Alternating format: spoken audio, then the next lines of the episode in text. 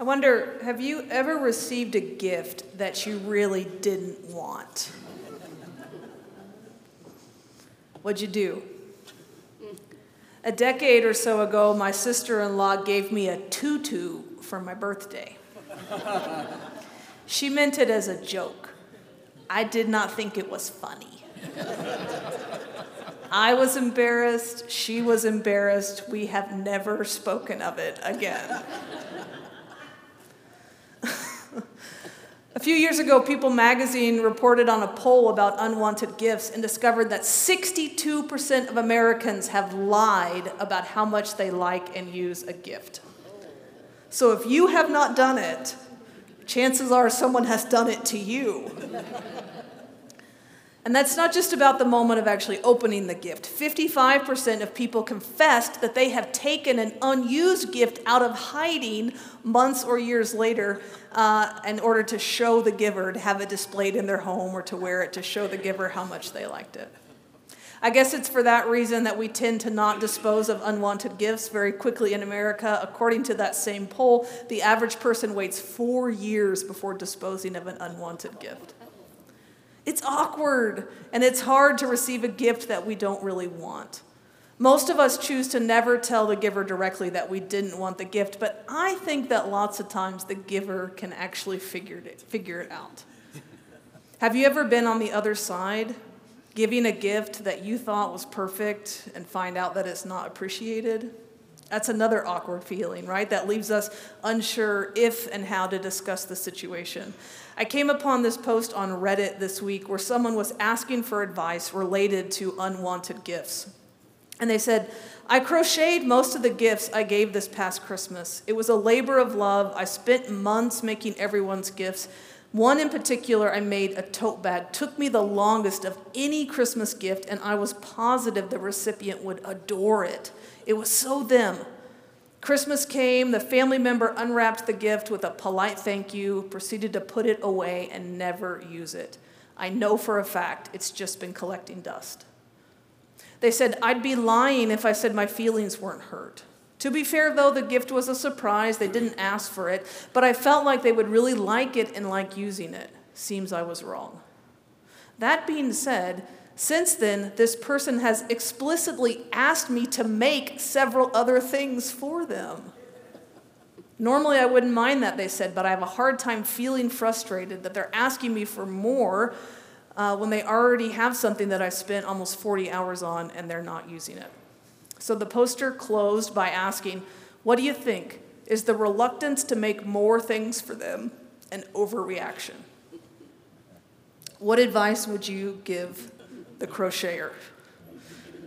How should they respond to the recipient of that gift who doesn't want the gift they were given but wants to ask for more gifts? Believe it or not, this post on Reddit is the exact situation that we have described in the Gospel of Matthew today. Who would have thought it? Good job, Reddit. We're spending these weeks of Lent with Jesus and his parables as we travel together toward Easter. We're listening to Jesus' teachings about the kingdom of God and how to live as disciples. And, and one of Jesus' main teaching forms was the parable. He used these short stories, characters, and things drawn from everyday life to teach us something about God and God's ways. And you might remember that last week I said parables were meant to be conversation starters, not conversation enders. Jesus tells us these stories as a way to get the conversation started. They're not always straightforward lessons, and that's really the point.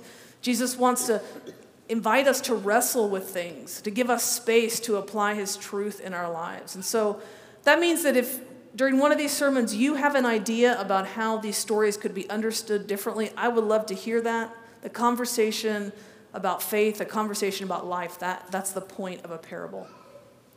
Now, last week we had three parables that were kind of ambiguous, they were kind of mysterious, they were hard to interpret. This week's story is more straightforward, but it includes another one of Jesus' favorite storytelling devices, and that is exaggeration. Jesus was never afraid of using hyperbole in order to make his point. He, he would make things sound so ridiculous so they would stick in the minds of his hearers. The verses before our story today, which Pastor Rebecca actually did a great job uh, summarizing for us with the children's time, they tip us off that we're going to be talking about forgiveness. Peter comes and asks Jesus, How many times must I forgive someone who has wronged me? And Peter, he thinks he's going to be really generous. He says, Seven times. Is seven times enough?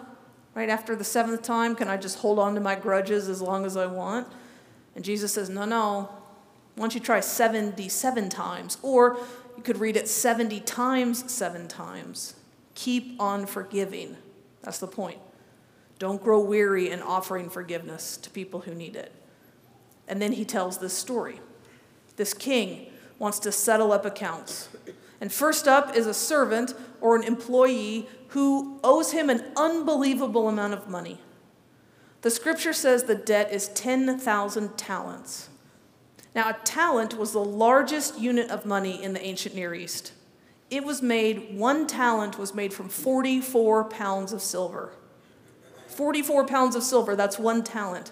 And the story says the guy owes 10,000 talents. Now, 10,000 was the biggest number that could be written, so it's really like saying the debt was as big as it could possibly be. Remember what I said about Jesus liking to exaggerate. Now, if we wanted to understand that in, in money that makes sense to us. 10,000 talents was worth about 150,000 years of labor for, for um, years of work for a day laborer. So if we want to translate that to today, we could use the example of someone who makes $15 an hour, which is like $31,000 a year. 150,000 years of that wage, the guy owed the king $4.68 billion billion with a B. That was his debt. How in the world did he wind up with a debt that big? Well, it's hard to imagine. Did he steal it? Or did he take a big business risk with the king's money and he failed spectacularly? Was he a cheat or was he just bad at business? Or maybe, maybe he was in charge of, of collecting taxes like he was the, the senior guy in charge, and there had been a crop failure or there had been a drought, and there were no taxes to give, and now he was on the hook for the money. But even if that were the case, Jesus is making this an extreme example because the amount of taxes owed, 10,000 talents, that would be like the taxes from several small countries, okay? So $4.6 billion debt. The guy can't pay, obviously. The king says, Sell everything he owns, put him in jail, put his whole family in jail. The man, he falls on his knees. He begs for patience and he says, Give me time and I will pay.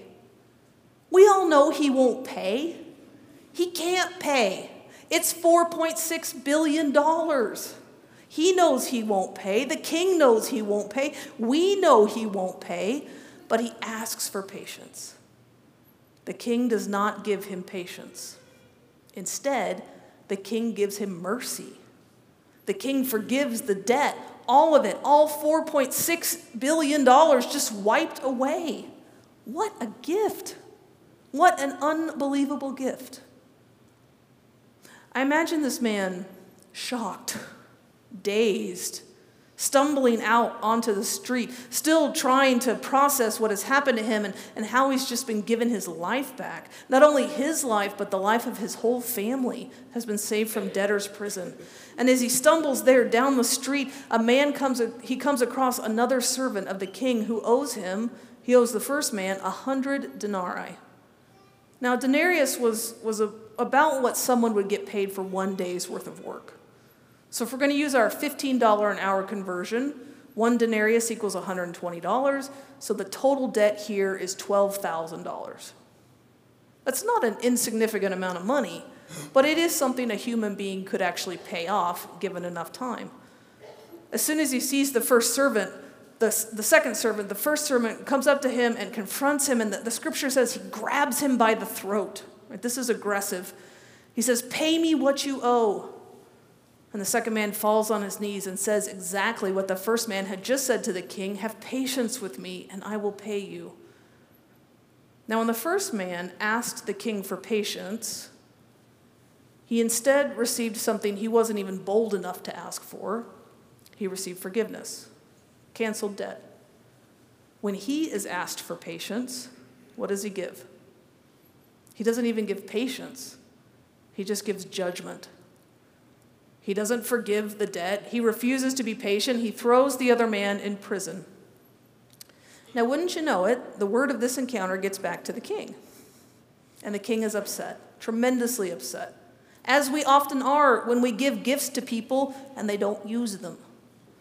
The king orders the first man thrown in jail until he can pay his entire debt, the whole $4.68 billion, which we know is not going to happen.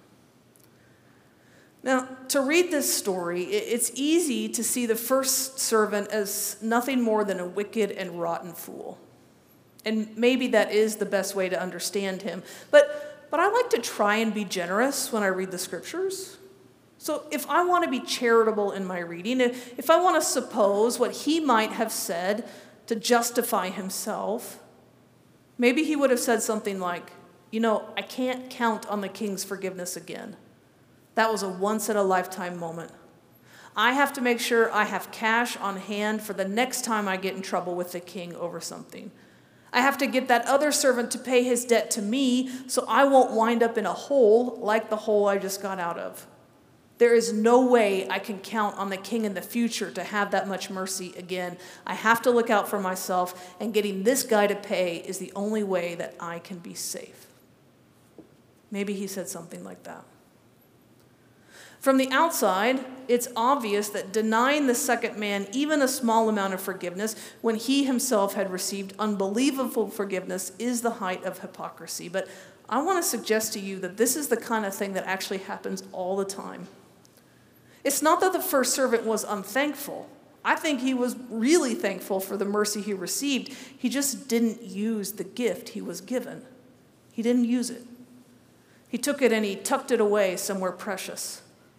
He tucked it away and he never intended to pull it out and see it again. He had the gift hidden away in a place to keep only for himself.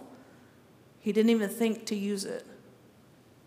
Or another way to say it might be while he was probably really thankful for the gift, he refused to be transformed by that gift. He was not willing to let himself be changed, be transformed by the gift of forgiveness so that he could also become a person of forgiveness. The first servant, he walks out of the king's palace ready to live life exactly the way he had been living life before, where every penny counts and every cent matters. He didn't see that with the king's gift, the entire system of accounting had changed. He was only relieved that he had gotten out of his impossible situation. He doesn't ask the question, How does this gift change me? He refused to be changed, to be changed by grace. The first servant was relieved by the king's gift, but not changed by it. And that refusal to, to change, to be transformed by the gift, that shows that, that he didn't actually accept the gift in the first place. Because, in fact, he refused the freedom, he refused the grace that the king's gift provided. The king's real gift to him was that he would never again have to count every penny or be worried about what was borrowed and owed, but he refused that. He turned away from it. And when the king learned about it, the king's grace was accompanied by the king's judgment, and the man wound up in jail. So, this is a parable of both grace and judgment. And, you know, I, I know us United Methodists, we usually like the grace part a whole lot better than the judgment part. We have a hard time sitting comfortably with the judgment of God.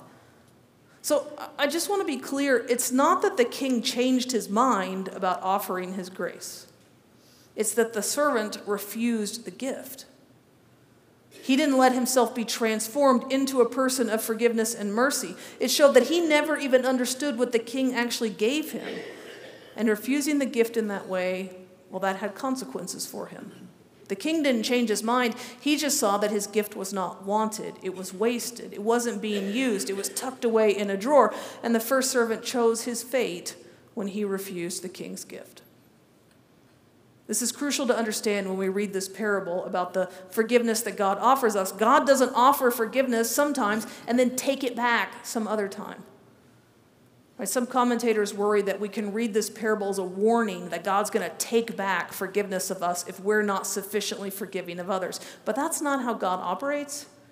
God doesn't take back forgiveness, We don't have to earn God's continued forgiveness by doing certain things. God gives freely.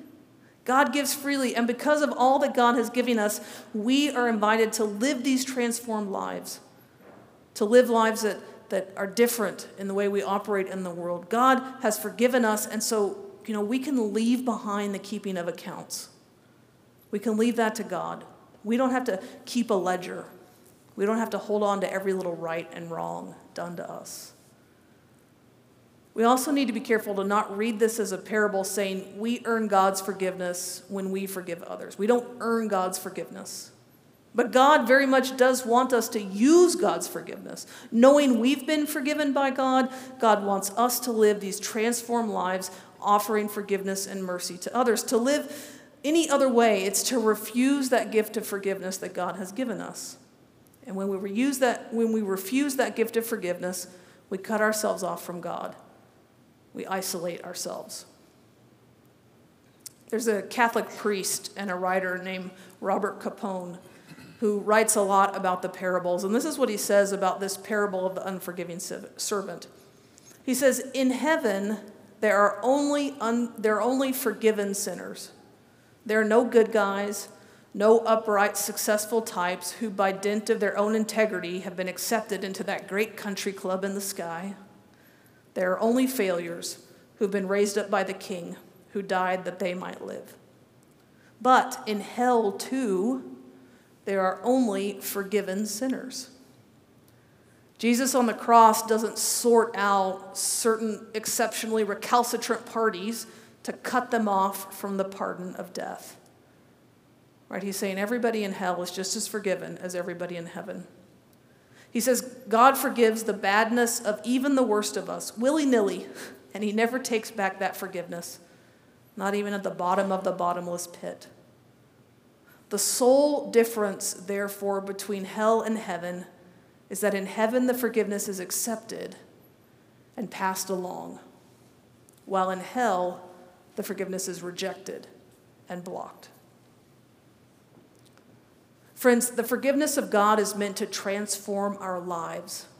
Once we know it, once we realize it, once we embrace it in our hearts, it opens the doorway for us to never again be the kind of people who keep a ledger of rights and wrongs.